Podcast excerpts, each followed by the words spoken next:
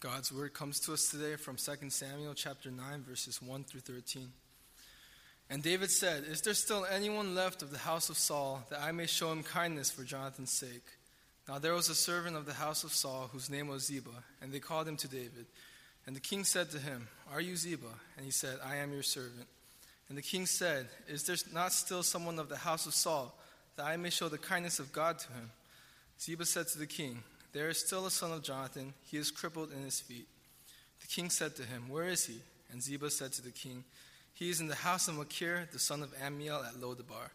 Then King David sent and brought him from the house of Machir, the son of Ammiel at Lodabar. And Mephibosheth, the son of Jonathan, son of Saul, came to David and fell on his face and paid homage. And David said, Mephibosheth. And he answered, Behold, I am your servant. And David said to him, Do not fear, for I will show you kindness for the sake of your father Jonathan and I will restore to you all the land of Saul your father, and you shall eat at my table always. And he paid homage and said, What is your servant that you should show regard for a dead dog such as I? Then the king called Ziba, Saul's servant, and said to him, All that belonged to Saul and to all his house I have given to your master's grandson. And you and your sons and your servants shall till the land for him, and shall bring in the produce, that your master's grandson may have bread to eat. But Mephibosheth, your, your master's grandson, shall always eat at my table. Now Ziba had fifteen sons and twenty servants. Then Ziba said to the king, According to all that my lord the king commands his servant, so will your servant do. So Mephibosheth ate at David's table, like one of the king's sons. And Mephibosheth had a young son whose name was Micah, and all who lived in Ziba's house became Mephibosheth's servants. So Mephibosheth lived in Jerusalem, for he ate always at the king's table. Now he was lame in both his feet. This is the word of the Lord. Thanks be to God. Amen. Thanks be to God. Thank you, Timmy. I, um, I was telling him um, that he should practice reading this passage because the word, the name Mephibosheth, if you're not careful, it can sound, sound like a really bad word. so I actually, whenever I come back to this passage, I tend to practice uh, pronouncing the name Mephibosheth. Um, Pastor John and his family, they're sick, so I'll be filling in the pulpit um, this afternoon. Um, he, contact, he texted me yesterday early and pretty much told me, hey, can you cover for me? I'm really sick. So it was a, it was a pleasant surprise uh, as I was tr- trying to frantically put together a sermon while hanging out with some college students on, uh, yesterday at my place and stayed up pretty late. So I'm tired, but but nonetheless, I'm really grateful for this opportunity to bring the Word of God to you. Can we take a moment to pray before we delve into this passage together? Father, we commit this time to you. We thank you so much that your word is living and active, sharper than a double edged sword. Pray that through the preaching of your word, may you reveal, your, may you reveal yourself to, to your people, and would you uh, through your word, penetrate deep and deep into their hearts and change all of us from the inside out so that our lives will never ever be the same again. God, we thank you. We cannot thank you enough. And in Jesus' name we pray. Amen. This afternoon, we'll be taking a break from our current sermon series, METS, Members Equipped to Serve. And we're going to actually delve into 2 Samuel chapter 9, verses 1 through 13 together to consider the life of Mephibosheth and, and think about um, David's acts of love, mercy, and grace, and why that was so remarkable and significant. You in today's passage, I'm not sure if you're familiar with this passage and the story of Mephibosheth and what David had done for him. But in this passage, we're going to see David as the new king of Israel doing something really, really remarkable. And then this is going to catch everyone by surprise. Now we see David going above and beyond to show love, mercy, and grace to Mephibosheth, who was so undeserving and unworthy of any of those actions and gestures. Now, you may be thinking, why is this a, such a big deal? Why is Pastor James uh, bringing our attention to the fact that David extended love, mercy, and justice to, I mean, mer- love, mercy, and grace to, to Mephibosheth? Well, it is a big deal and little history lesson. I think we need to understand the historical context of what is going on here. So David recently became the new king of Israel. And who was the first king of Israel? Saul. God, God appointed him, but he was disobedient and unfaithful, so God removed him. So that opened the doors for David to come to power, and God uh, raised him there him there. But during the days of the Old Testament, what ended up happening in terms of the tradition is that when a new king comes to power, he had every right to get rid of anyone belonging to the previous king's family. Now, this passage reminds us that Mephibosheth was the grandson of King Saul, which means this is bad news. He better run.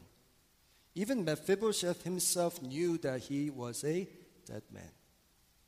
But we're going to see in this passage uh, David doing something remarkable, pursuing him, pursuing him in love and extending mercy and grace to Mephibosheth.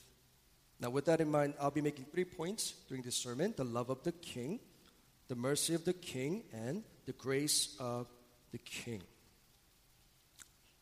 In verse 1, David asks, Is there anyone left of the house of Saul that I might show him kindness? Is there, verse 3 is there, is there not still someone of the house of Saul that I may show the kindness of God to him? What everyone probably uh, expected David to do is pursue anyone who belongs to the previous king's family and, and wipe them out, destroy them. But we see here David, instead of seeking to destroy, we see David pursuing Mephibosheth in love. I mean, as the new king of Israel, he should have set the tone, and he should have just went with the tradition. And he had every right to get rid of everyone belonging to King Saul's family. But we see David doing the opposite. He's going to pursue Mephibosheth in love. Now, the question is, is who is Mephibosheth? Do we have any Hebrew scholars in here? Anyone who can tell me what the name Mephibosheth actually means? His name actually means the one who scatters shame, one who is filled with shame. He's the shameful one. And we are also told that he had been living at a place called Lodebar. Amos 6:13 reminds us that the word, the Hebrew word Lodebar actually means in the middle of nowhere. In the middle of nowhere. So now you combine two, Mephibosheth living in Lodebar, someone who scatters shame living in the middle of nowhere. If I can use one word to describe that his life and situation, he's a nobody. No one cares about who he is. In fact, he had been hiding at Lodebar, hoping that he would not get discovered. But now we see here David pursuing him in love. Now, for Mephibosheth, I mean, life doesn't get any worse than this. It's as bad as it gets. Think about it. There's no hope. He's living in fear hiding in the middle of nowhere, hoping that he will not get discovered. He's fearfully living, I mean, waiting his death sentence, and he was literally a dead man walking. And even Mephibosheth himself knew that if King, if King David were to find him, he would be a dead man. That would be the end of his life. But to everyone's surprise, we see David doing something remarkable pursuing Mephibosheth in love in order to restore him and to save him. Now let's jump into verses 5 and onward and think about the mercy of the king. Now Mephibosheth gets summoned before David. And, and this, is what, uh, this is what David tells Mephibosheth, right? Mephibosheth, and at this, at this point, I'm willing to bet that Mephibosheth is, is afraid, terribly afraid, thinking that this is the end for me. King David has summoned me, and he's going to now kill me and wipe me out. But what does David say? Look at verse 7. Do not fear. Do not be afraid, for I will show you kindness for the sake of your father Jonathan. I mean, Mephibosheth, as soon as he came into King David's presence, he bowed down and paid homage. That's the least that he can do. But we see David here extending now mercy. You know, Mephibosheth didn't get what he truly deserved, which is death. And we see here, uh, we see here King David extending a mercy in, in the sense that now he is, his life is spared and now he gets to live. Now, mercy, I like to define it in this way that mercy is not receiving something that one truly deserves. What did Mephibosheth deserve in the, in the Old Testament context, in this historical setting? Death. But we see, Dave, we see King David, because he pursued him in love to restore him and to save him, and now by extending him mercy, withholding what he should receive, death, we see now uh, Mephibosheth's life being spared. Now, Mephibosheth, he would have been happy if King David just stopped there. Okay, I'm willing to let you live. Now go back to Lodebar and live out the rest of your life there. Mephibosheth would have been completely happy with that. But we see here now the grace of the king coming in, verses 7 and onward. And he actually tells Mephibosheth, I'm not going to kill you, but guess what? I will restore to you all the land of Saul your father, and you shall eat at my table always. What is going on? We see here David not only extend, extending mercy, but now extending grace. What is grace?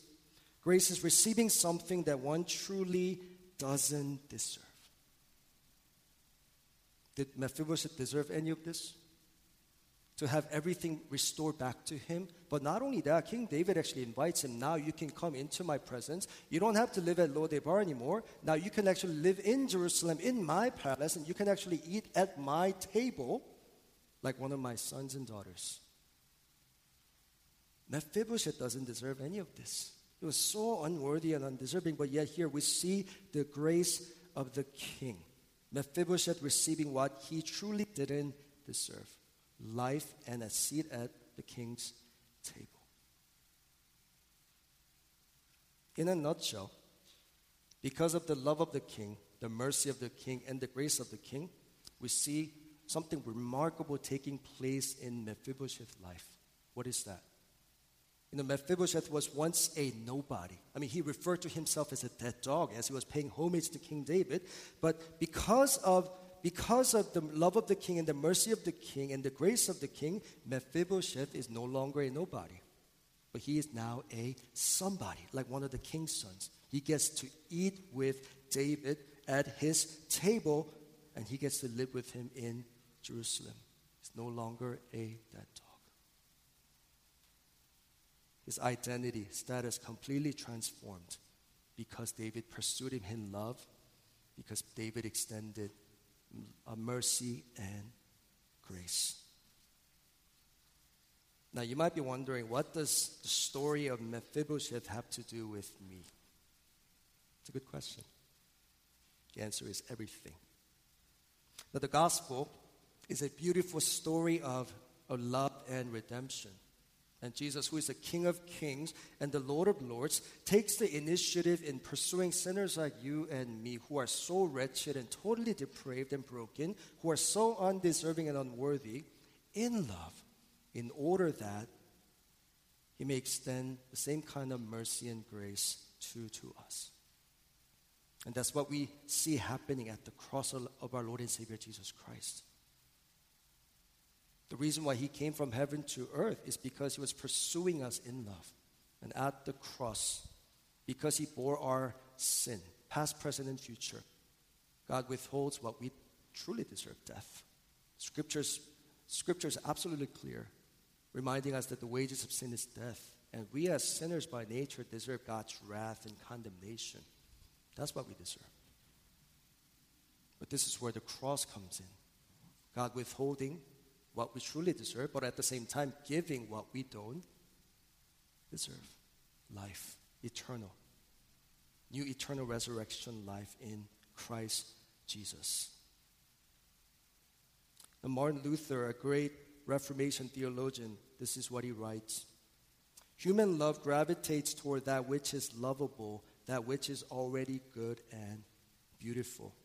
God's love gravitates toward that which is lovable, unlovable, and creates that which is lovable. I think this is how God loves us. And this is how much God loves us. When we were so unloving, when we were so undeserving and unworthy, He pursued us in love to the point of death on the cross so that our lives will never, ever be the same again. So that our identity and self worth and significance, if it is grounded in Christ Jesus, will never, ever change. That we are now His precious and beloved sons and daughters. And we see this being displayed to the fullest extent at the cross of our Lord and Savior Jesus Christ the love of God, the mercy of God, and the grace of God. And the gospel, in essence, is this that Jesus, the King of Kings and the Lord of Lords, became a nobody for sinners like you and me on the cross once and for all, so that we can become now a somebody in his kingdom. 2 Corinthians 5.1 reminds us that he became sin for us on the cross. Galatians 3.13, 3.13 he became cursed for us on the cross. Romans 6.23, for the wages of sin is death, but the free gift of God is eternal life in Christ Jesus. This is not something that we can ever earn or accomplish on our own. It's purely by grace.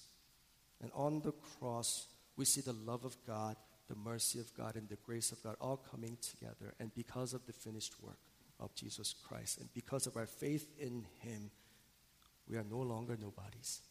We are now somebodies in His kingdom. I have two applications for us. First one is there is Mephibosheth in all of us. Let me explain what that means. You know, at times throughout the course of your life, don't you feel like a Mephibosheth? Like a nobody? I think this is especially true when you're having an identity crisis because of something that is happening in your life. And as you're maybe um, frantically trying to figure out your own self worth and identity and significance through the things of this world. And I've been there. And as you go through the ups and downs of the Christian life, there will come a time or season, even seasons or periods where you're going to feel like Mephibosheth, like a nobody. And why is that? Because we tend to forget who we are in Christ Jesus. Because sometimes all we see is the problem in front of us. Sometimes all we, we want to see is the circumstances right in front of us. But because all we tend to forget all too often who we are in Christ, then we tend to struggle with this. And I hope you get this that unless your identity is firmly grounded and deeply rooted in the gospel, and you're going to continue to find yourself turning to the things of this world, whatever that may be, to feel significant, to feel good about yourself, and to make sure that you are a somebody in the eyes of the people.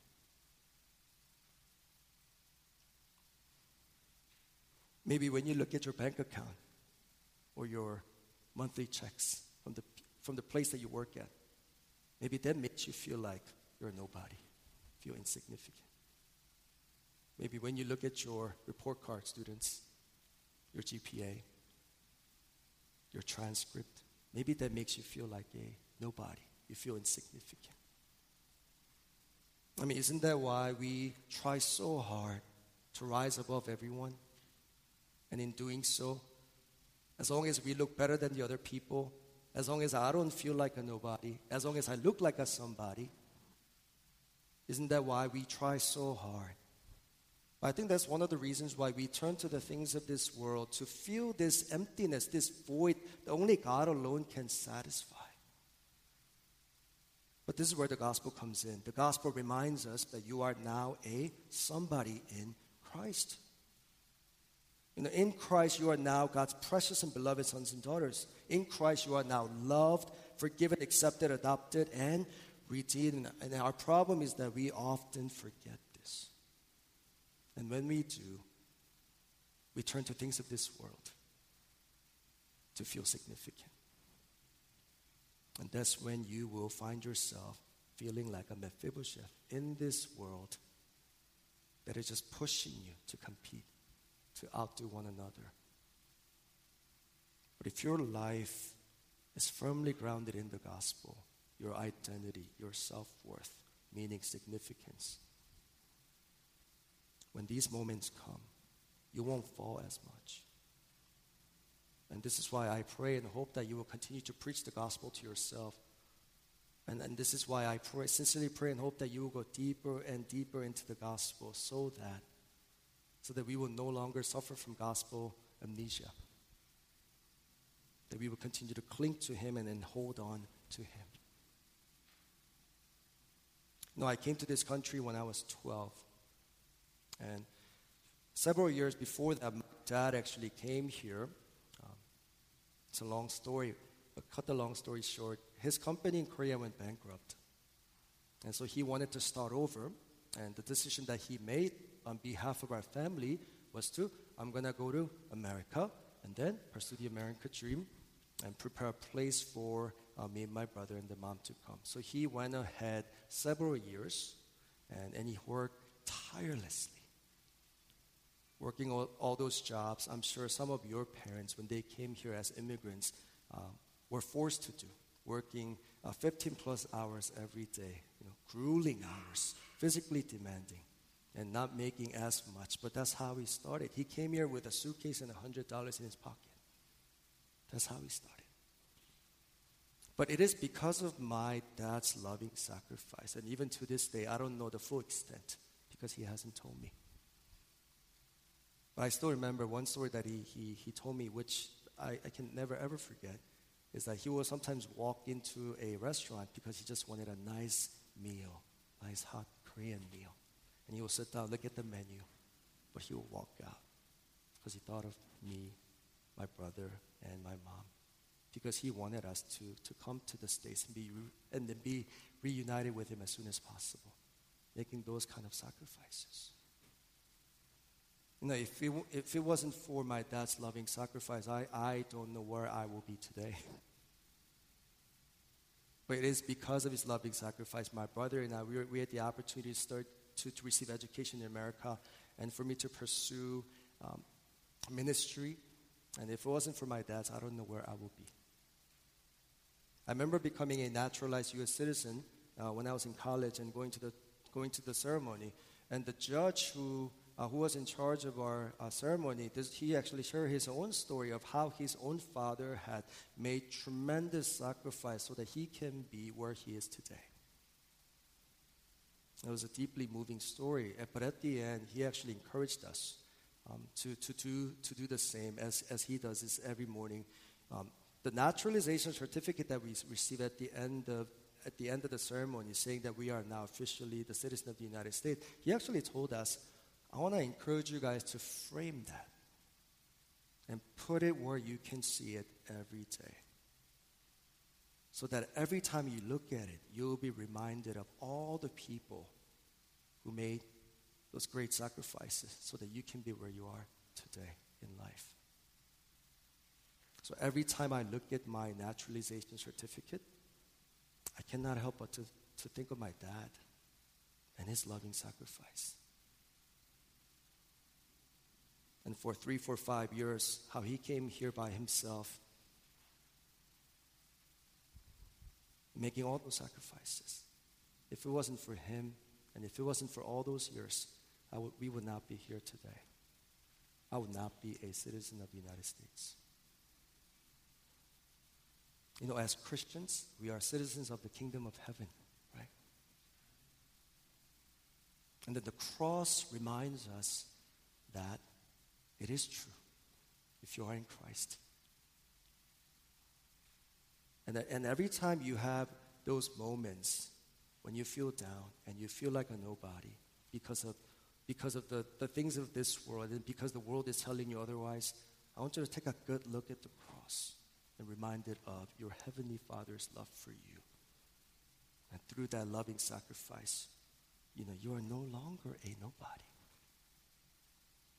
I don't care what the world says about you. I don't care what your um, resumes or your bank accounts or your qualifications say. If you are in Christ, you are now a somebody. You are deeply loved, deeply cared for, and you are a child of God that never, ever changes. Maybe for some of you, this is too good to be true. A God so great who created the heavens and the earth, but yet he cares for someone like me. Maybe for you, this is just too good to be true. But it is true. And if you believe it, you praise God. Praise God. But if you doubt, you know, why do you doubt? I want to challenge you to doubt your doubts. Because the gospel clearly reminds us of who we are and who Christ is and what he has done for us. Wouldn't it be awesome if we can, you know, supersize our faith so that in, in moments when we doubt, in moments when we struggle, that we can just supersize our faith to the point that Christ looks so much greater than whatever that we are facing so that we no longer have to feel like Mephibosheth.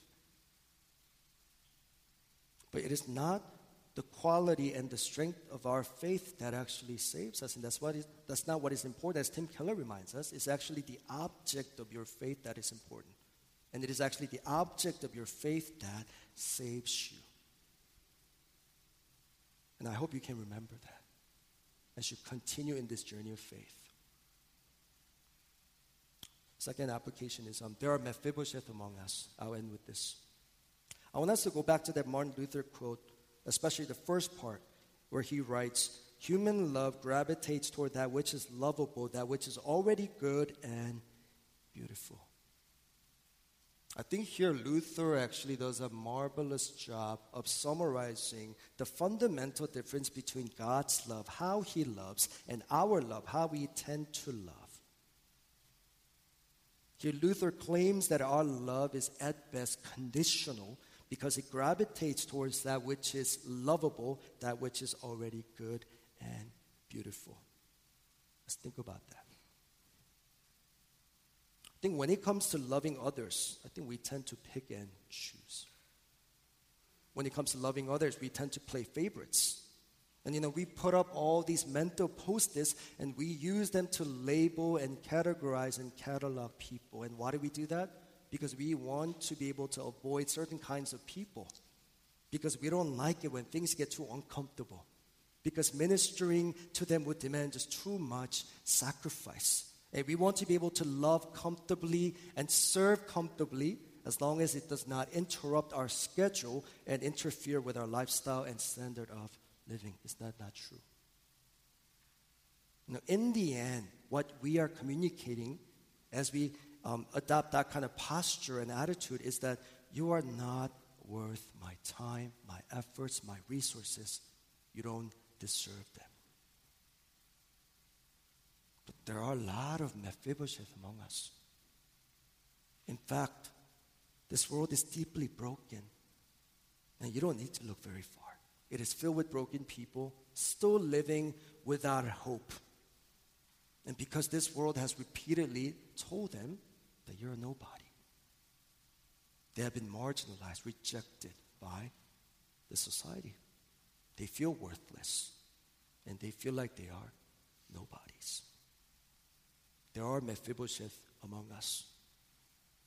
And as Christians, as His beloved children, as His agents of love, mercy, and grace, God is calling us to pursue them. These Mephibosheth who are in our midst. Question that I have for all of us is, you know, is it difficult for you to love the people around you? You know, do you have hard time embracing and serving the people around you? If that is, if that is you, and how do you, how do you try to, to go against that pattern? Do you just try harder? Because I don't think that's the answer. Trying harder is not going to change anything. That won't fix anything. Perhaps you need help. And perhaps you've been wanting to change, especially when it comes to, to pursuing people in love and ministering to them and, and being able to love them and serve them like, like Christ did. If that is you, um, this is for you.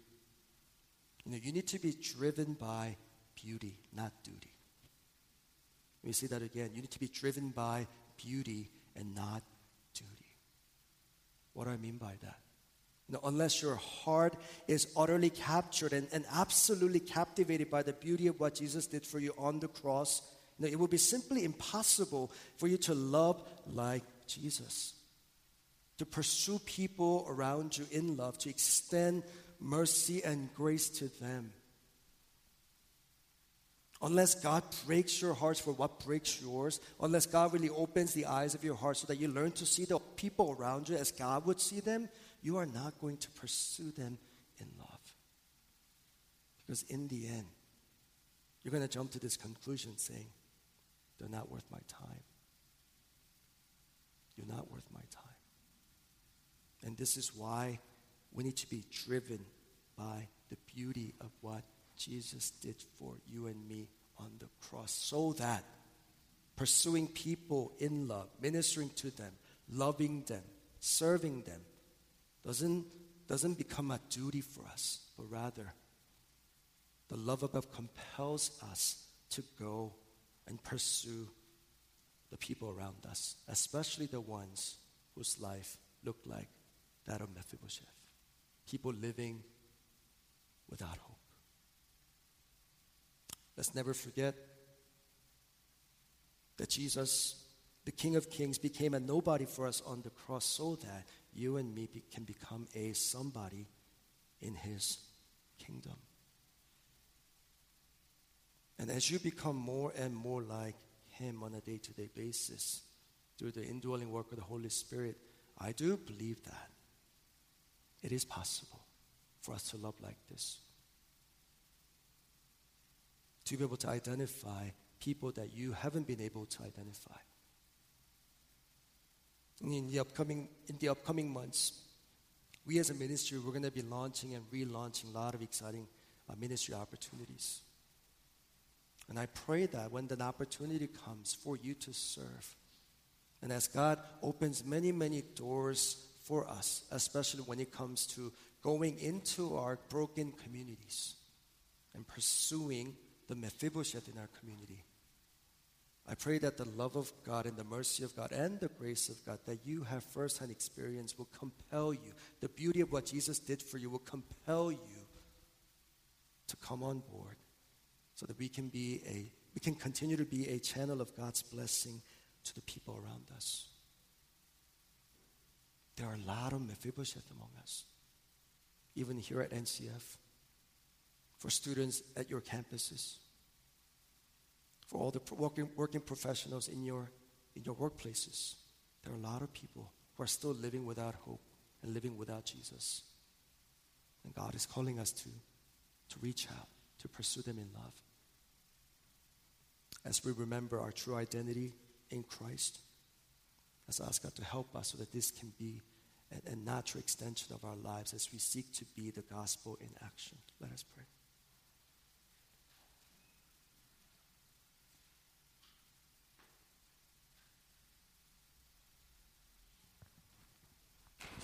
Father, we thank you so much for the cross. Thank you so much that, that everything has changed because of the finished work of the cross. That we are no longer objects of your wrath. We are no longer destined to hell. We are no longer condemned. But thank you that because Christ, who is the King of Kings, because he became a nobody for us on the cross, Thank you that we are now a somebody, your sons and daughters. And thank you that that amazing truth doesn't change. Thank you that we are perfectly loved by you even at this moment. Thank you that there's absolutely nothing that we can do to make you love us more or less. And thank you that our lives are in your hands. God, I pray for all of us that God, as we seek to to live out our faith. May we be your living testimonies of grace, love, and mercy to the people around us. And as you uh, continue to call us to pursue the people around us who are living in brokenness and without hope, Father, may the beauty of the gospel and what you have done for us continue to compel us to reach out to the people around us, to love them and to serve them and to embrace them. And we just pray and ask that would you just continue to use us in this capacity for the furtherance of your kingdom and glory. Thank you, and in Jesus' name we pray.